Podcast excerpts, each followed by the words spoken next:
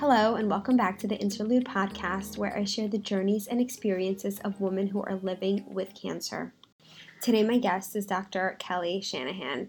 Dr. Shanahan is an OBGYN who was diagnosed with metastatic breast cancer at the age of 53. She has been living with metastatic cancer for over five years. Since her diagnosis, she has become this incredible patient advocate, focusing on the importance of bringing the patient voice to research and patient care. I'm actually speaking with her at the ASCO, American Society of Clinical Oncology annual meeting. She took the time out of a very busy schedule to speak with me, and we had a great conversation. Please excuse any noise and background sounds that you may hear because it is pretty much impossible to find a quiet spot to record at the convention center. Welcome, Kelly. Well, thank you so much for reaching out to me via Twitter. Isn't it amazing how we can learn things from and find people through social media? So, I live at Lake Tahoe, California. I am an OBGYN, and back in 2008, I was going about my life. My office manager scheduled me for a mammogram because I was not as good as I tried to tell my patients to be, and I had had gone a couple of years without having a mammo. I had obvious breast cancer on that mammogram. And living in a small town um, without a lot of services, I had a great surgeon. We didn't have a full time plastic surgeon. I knew that a lumpectomy wouldn't work for me because that was a 45 minute drive every day for radiation therapy. So I went to the University of California, San Francisco, and had a bilateral mastectomy with the start of immediate implant reconstruction but I had one positive lymph node. And I knew that that was going to buy me chemotherapy. So I underwent the standard four months of adriamycin plus Cytoxan, followed by a taxane. And went on and had my final reconstruction and was given a prescription for an aromatase inhibitor because I was stage 2B estrogen receptor positive breast cancer. And I started the medication and I went on about my life.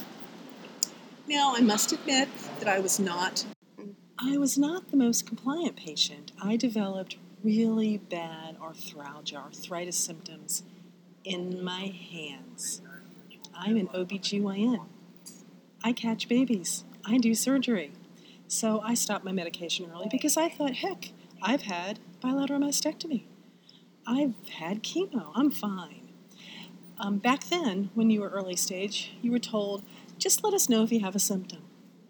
I asked, should I do tumor markers? Should I have scans periodically? Eh, just let us know if you have a symptom. Well, fast forward five years, I developed back pain. I thought I pulled a muscle. Didn't get better, it got worse. I thought, hmm, maybe I herniated a disc. Eventually, I got scans, and I had metastases in literally every bone in my body. My back pain was because I had fractured a vertebrae. I was about to break my left leg. Wow. Yeah. So, six days after I was diagnosed, one of my orthopedic surgeon friends was shoving a titanium rod down my left femur. Ten days after that, I started a very, very unconventional course of IV chemotherapy recommended by the one and only oncologist who came to our town part time. And I was on combination IV chemo, two different regimens for 14 months. And now I've been on the more conventional oral aromatase inhibitor treatment since 2015. I am incredibly lucky, as lucky as anyone with metastatic disease can be, because I have had no evidence of active disease for five of the five and a half years that I've been living with this. That's amazing. It is. That's it is pretty amazing. amazing. People ask me all the time, "Well, you know, what treatments were you on? What did you do? Did you change your diet?" And my answer is, it doesn't matter what treatments I did because they may not work for you. And initially, I did change my diet, and I didn't eat sugar, and I didn't do this, and I didn't do that. And then I finally realized life is short. You know, really, truly eat the dessert first. Yeah. Um, I truly believe the reason that I am no evidence of active disease is pure and simple sheer luck. And I'm grateful for that luck. Mm-hmm. And I'll take that luck for as long as I can. That's very true. I mean, you can do, you can change your diet, but And I like what you said that just because it worked for you, it doesn't mean that's going to work for someone else. Right. So I never, I get these questions. I'm pretty active on social media and Mhm. some of the closed Facebook groups for metastatic patients um, on Twitter, and people will ask me, "Well, what what did you do?" It doesn't matter Mhm. because I'm not you, you're not me, um, and it doesn't really matter what I did. You, you have to, you have to see the recommendations of your doctor for your treatment Mhm. So I want to come back to the social media and the patient advocacy in a few minutes, but you know, so people with early stage disease, a lot of people have a hard time going going about life and, and worrying about recurrence. And what went through your mind when that happened to you?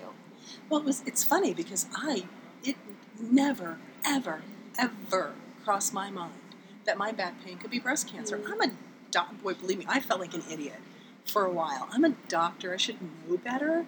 But I really bought into the whole early detection saves lives, Mhm. and I hit, I'd hit the five year mark from my early stage diagnosis, and I'm five years, you're cured. Mm-hmm. You don't have to worry about it anymore. So it, it really was a shock to me when I had the scans done. Um, I really was thinking that I was going to be talking to one of the orthopedic surgeons about what they're going to do about my herniated disc and not Mm-hmm. having to find an oncologist to talk about what to do with this cancer that, that won't kill me. The first oncologist I saw was a community oncologist, and one of the things he said to me was, I know you know the statistics. You are not a statistic. And I'm very grateful for that um, because none of us are statistics. And, you know, while we know the average life expectancy after this diagnosis, we have to remember that that data applies to large groups of people and not to individuals, and also it's old. Mm-hmm. The current life expectancy statistics are at least five years old. Yeah, they presented data today for the HER2 positive for 58 months. I Yeah. mean, that's That's you know that's, that's five great. years. Yeah. When I was diagnosed, my daughter my daughter was nine when I was early stage, and I remember telling her, you know, tucking her into bed a couple nights after I was diagnosed and saying, you know, mommy has breast cancer, and here's what's going to happen. And she asked me questions like, are they going to cut your breasts off? And and then she said, are you going to die? And I said, well, you know, someday I'll die. The dog's going to die. The cat's going to die. We're all going to die. But I'm not going to die from breast cancer because I'm going to kick its ass. I had to give her a quarter for saying the A word. And then, you know, fast then go five years later, she's not quite 15. I very um, foolishly scheduled these scans on my birthday. I had been having back pain for months, but I was busy and I really thought it was just, you know, a herniated disc. Yeah. Know, I wasn't going to do surgery and blah. So I looked out, and about six weeks out from the time I decided I probably should have some scans done, there were only a couple patients on the schedule, and it happened to be my birthday. So we scheduled the scan for that day, the scans for that day, um, and it was a Thursday. And because I'm a doctor, I had the luxury of being able to look at the scans right away with the radiologist, a luxury that most patients don't have. Most patients have to wait. But I was able to look at the scans, and I knew right away that my daughter was in a play, and she was, you know, I think she had exams, and so we decided to wait until the weekend to tell her. Saturday rolls around, my husband and I call her upstairs. The kid walks up the stairs. She is two weeks shy of her 15th birthday. She walks up the stairs, she looks at me, and she said, Your cancer's back. wow. It's stage four. There's no cure. And I said, What the, you know what? Mhm. And I said, What? What? Like, like how? Yeah. And she goes, Mom, I could tell something was wrong. And the two worst things I could think about were you and Dad were getting a divorce, or your cancer's back. And I figured if you and Dad weren't divorced by now, it was probably not that, so I Googled it. So my kid, you know, kids, I, I hear a lot of times parents, especially young children, younger children say, "Well, I don't want to, I, I don't want to ruin my child's childhood. I don't want to tell them." Your kids know. Kids are so perceptive. Mhm. That was probably the hardest thing I've ever done. That and telling my mom, who had already had a child die, um, that I had metastatic disease. Mm. So my daughter was a sophomore in high school. And because I know the statistics, I did the math in my head and went, well, I'll probably make it to her high school graduation, but probably not much beyond that. So she graduated from high school in 2016. It's now 2019. You got college graduation. She graduates from college in 2020, and while things can change on a in a second with this disease, um, I'm starting to feel like it's looking pretty good that I'm going to make it to that high school, that college, college. graduation. College graduation. That's wonderful. yeah.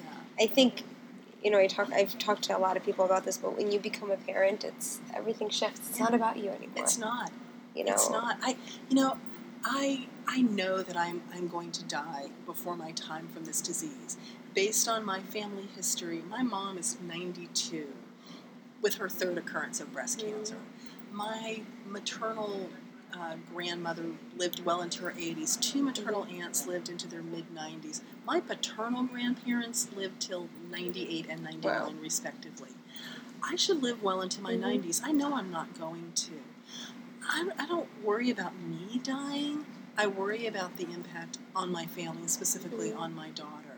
And I know if I can, if I can stick around until the next treatment comes along, and I can be here a little bit longer. I just kind of want to get her into Yeah. adulthood because oh my God, she's 20 years old, it's, entering her senior year in college, and she had to text me not very long ago and ask me what to do about a flat tire. You know, she still needs me. yeah. She she's gonna need you for Yeah. a long time. And that was one of the really hard things about this diagnosis is I was a doctor in solo private practice. I was a really good OBGYN. And for so many years it was that was that was almost who I was. And then I had a kid, and then a mom was who I was, and I was a mom and a doctor, and I thought that MD was really good because Mhm. they put the mom first. Yeah. But those two things were my entire identity. It wasn't just what I did, it was who I was. And I get diagnosed with this disease. I told you they had to do a femoral rodding. I called my orthopedic surgeon friend, and he looked at the images and he goes, I'm putting you on the schedule for tomorrow. And I went, dude, in California, everybody's, mm. dude, I have five patients on the operating room schedule for tomorrow. I can't, I'm not going to cancel five patients. So I had that femoral rodding done six days after mm. diagnosis. The day after my diagnosis was the last day I picked up a scalpel because I had the surgery and I'm mm. recovering from surgery, and then I started on chemotherapy. And starting chemotherapy right after major surgery means the recovery for both takes a lot Yep. longer. And then I developed neuropathy, numbness in my hands. Would you want someone operating on you who has numb fingers and can't feel what they're doing? So I lost my career. And how do you how do you process that? Well, I think that's one of the reasons why I got involved with advocacy. Mm. Because here I am, I, I, I have this career that I was really, really good at. And I was um, probably not as good, but was also really invested in being a mom. I think I was a better doctor than, uh, than I am a mother. Um, it's a little too hard on my daughter. But she's in high school, she's growing up, she's going to go off to college. And, and when I finally, you know, lost my career and I had that time for motherhood, and I'm like, crap, she's going away to college now. What am I supposed to do? And so I began to think of another way that I could be useful. And I found a community of people. I went to my very first conference, uh, metastatic breast cancer specific conference, about a year, quite a year after I was diagnosed. And I saw these women and men who were using their voices and asking questions of researchers and talking to other people. And I went, wow, maybe maybe I can do something like that because I, I, I need to feel useful. And I think that's the reason why a lot of us become doctors. We want to mm-hmm. help, we want to make a difference. Of course. And so advocacy has allowed me to continue to do that. And for someone who's diagnosed and wants to be an advocate, how do they start the process to do that?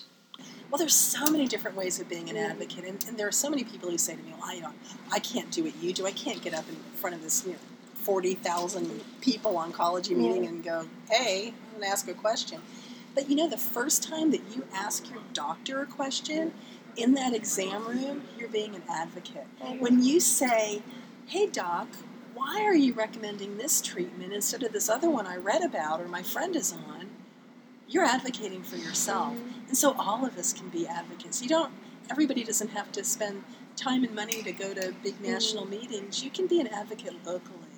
Um, every time that you help somebody else that was diagnosed behind you, and you tell them that, you know, it's not, this is not the end of the world. Uh, it's a different world. It rocks your world. But here are ways that you can do this, and I'm here to help you. You're being an advocate. And then you can become involved Mhm. with organizations. Let's say you're really great, like you were the class mom who threw the parties, and you know you might be really good at fundraising. And there are amazing organizations like METAvivor, where 100% of donations go to metastatic focused research, research to benefit the already metastasized patient. I have a couple friends of mine, one of whom is here, who started this big fancy dress ball called a Metsquerade in, of all places, Northwest Arkansas. But it's where Walmart headquarters, Tyson Chicken headquarters. So there's like some rich people there, Mm. and they raise boku bucks, like That's things with like lots of zeros. Yeah. I live in Lake Tahoe. Yeah, there's rich people that have second homes there, but there's not a community. Yeah.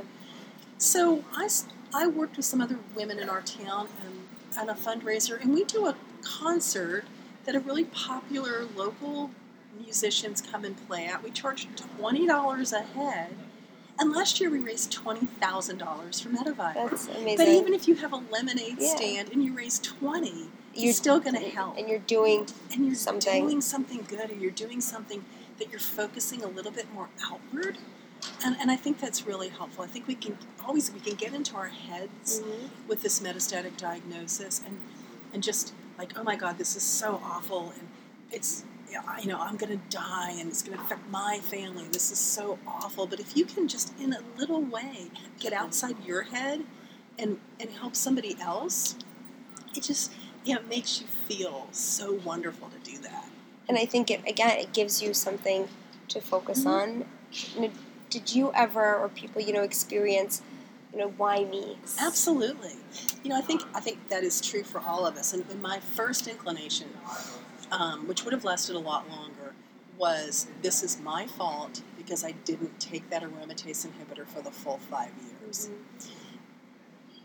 But my first experience as a patient was not this diagnosis. Um, I suffered from infertility and multiple miscarriages. And believe me, when you do that and you're an OBGYN, That's- you really feel like Yeah. a failure. I felt like a failure as a woman, I felt like a failure as a doctor. And I saw this amazing infertility specialist. And one of the things he said to me um, was because I had gotten pregnant, I was asking him about being on a blood thinner. And he said, So, how would you feel if you miscarried if you didn't do it? It's my fault. It would be my fault. And how would you feel if you miscarried if you did do it? Well, I would feel like I tried everything. Mhm. And he goes, Well, either case, it's not your fault. So, you know, I learned not to blame myself. And there can be a lot of patient blaming. Mhm. Even things today, um, looking at some of the posters of the hundreds and hundreds of posters that are here, there was a poster that talked about using a treatment after the patient failed brain radiation.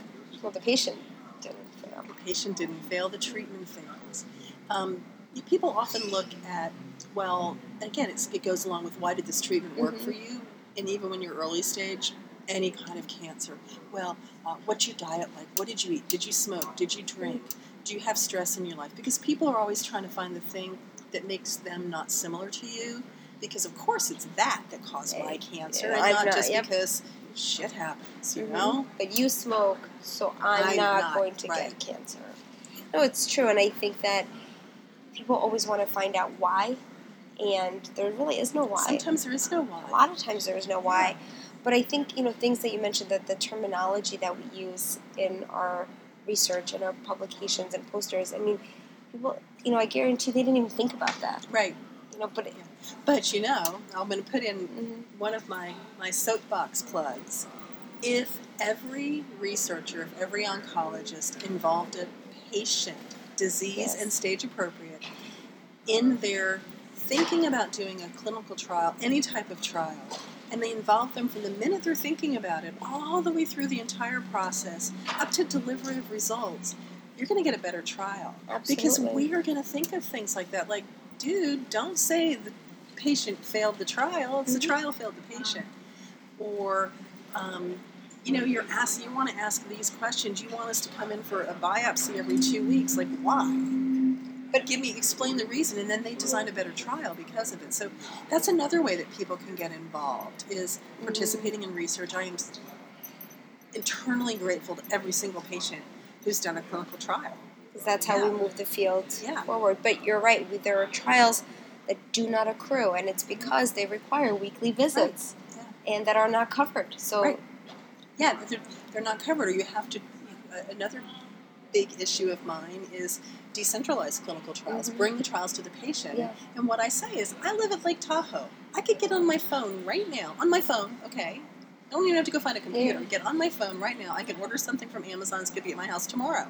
Mhm. So if we can bring things like that to the patient in a timely manner, then there's no reason we can't bring trials to the patient. One you get the argument that, oh well, you know, there's there's all these rules and requirements. I'm like, have you ever heard of telemedicine? So no, you can't have uh, expect a community oncologist to spend an hour getting informed consent. But why can't that patient Skype in telemedicine Yes. in to the mothership research Exactly. center and have the the the the nurse navigator, your research nurse, who's doing the informed consent for their, your patients there in Big Mecca, to do the same thing over Um, telemedicine. And oh my gosh, the last I'm married to a, a builder who thinks that real estate is the way to go. And the last time we bought a property, we did DocuSign online. Like we didn't even have to go five minutes to the title Yeah. office. I mean, it, but you're right. I you know, think about that. You buy a house, you don't have to go anywhere. Right.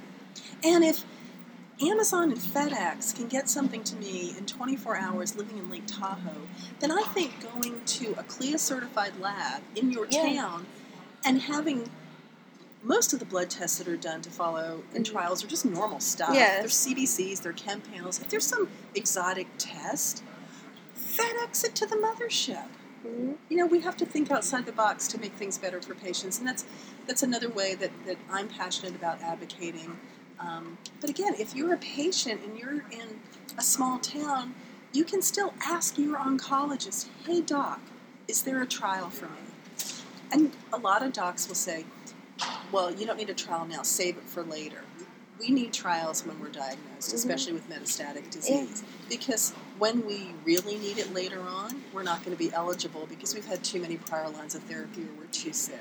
Well, I, I think that speaks to two points. So one, you know, I, I think we actually have to broaden our eligibility criteria, right? If we're trying to enroll people after three, four lines of therapy, we have to assume that they are going to be sick. Yes. You know, we. But the other thing is, so you know, there's hundreds of posters being presented, right? And and, and they're wonderful and they're great research.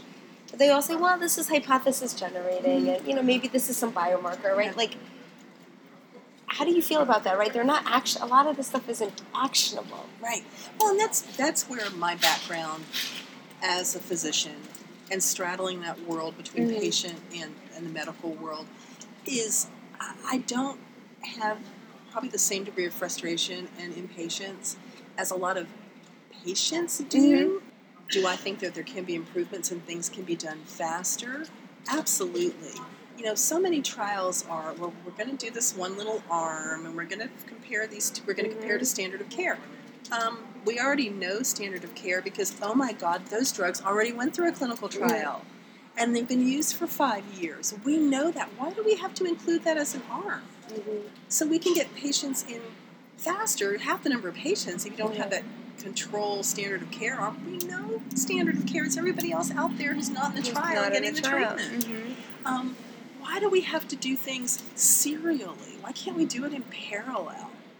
Um, why can't we use, you know, there's so many different ways that can get things faster. Um, I review grants, and sometimes I'll review a grant and I'm like, that is really elegant science, but it is not going to make a Philippines difference to a real patient in the Yeah. real world.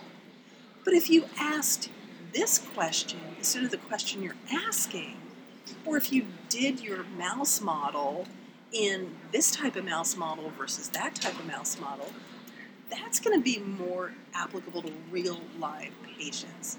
So, you know, let's forget about this elegant science where somebody's going to name a pathway after you like that stupid. Krebs cycle we learned in Yeah, medical know. school. That I like. What what good does that do? I don't remember Yeah. now, but I Yeah. remember that name. remember the name, but if you said draw it for me right now, I would Yeah. I'd be like, Couldn't do it, couldn't do it.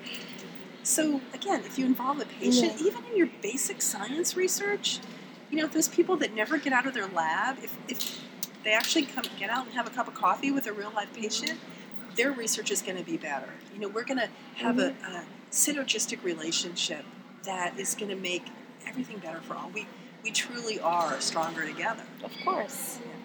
Um, so you're active on social media, and what kind of things have you noticed by interacting with people on social media, interacting with researchers, oncologists? You know, what have you taken from it, and what do you bring to that? Well, there, there's a couple things. You know, one of the things is again, I live in a small community. There are currently, I think, three of us in my town of twenty thousand people that have metastatic breast cancer. I, you know, I know all of them. Um, but I, there's not a, there's not a, there, we don't even have an in-person support group until a friend of mine and I started one for all women with any Mhm. cancer.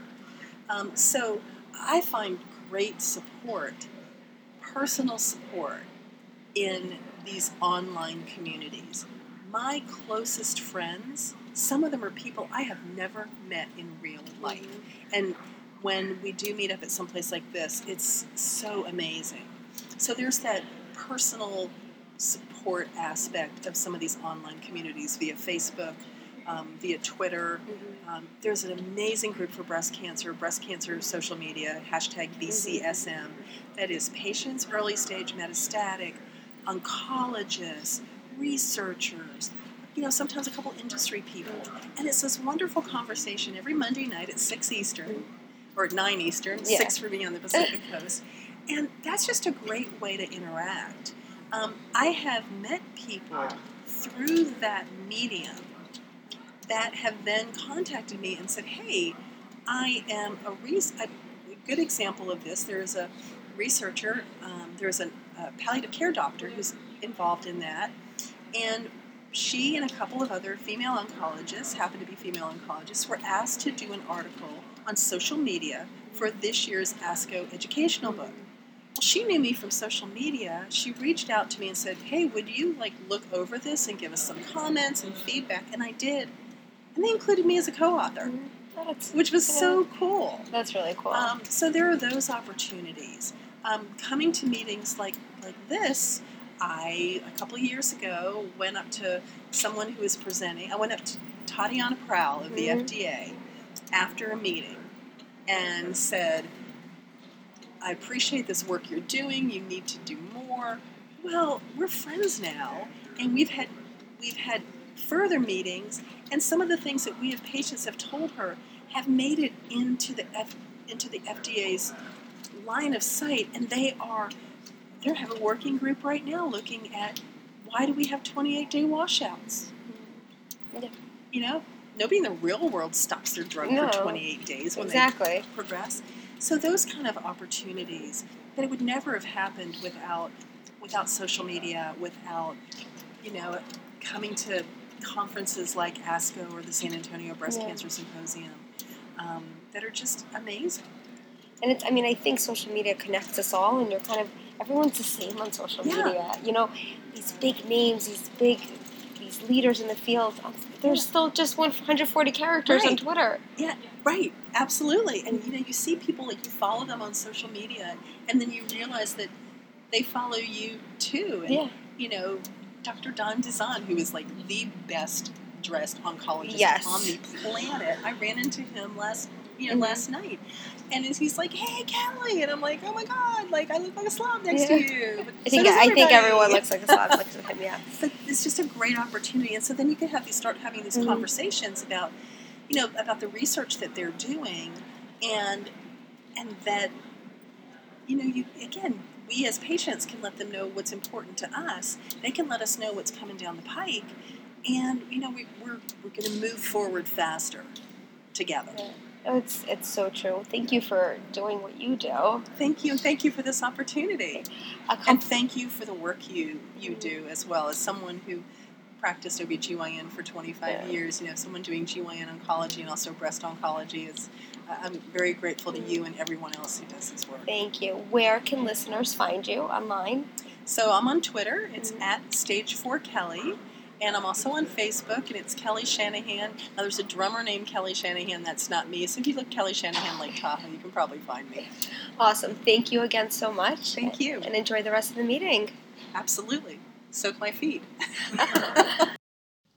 Thank you for listening to my conversation with Dr. Shanahan. I learned a lot from her, and I think it's so important for doctors to really pay attention to the language that we are using when doing clinical trials, when interacting with patients. I hope you enjoyed listening to this episode. And as always, please take a moment to leave a rating and review on Apple Podcasts, as that is the best way to help me grow the show.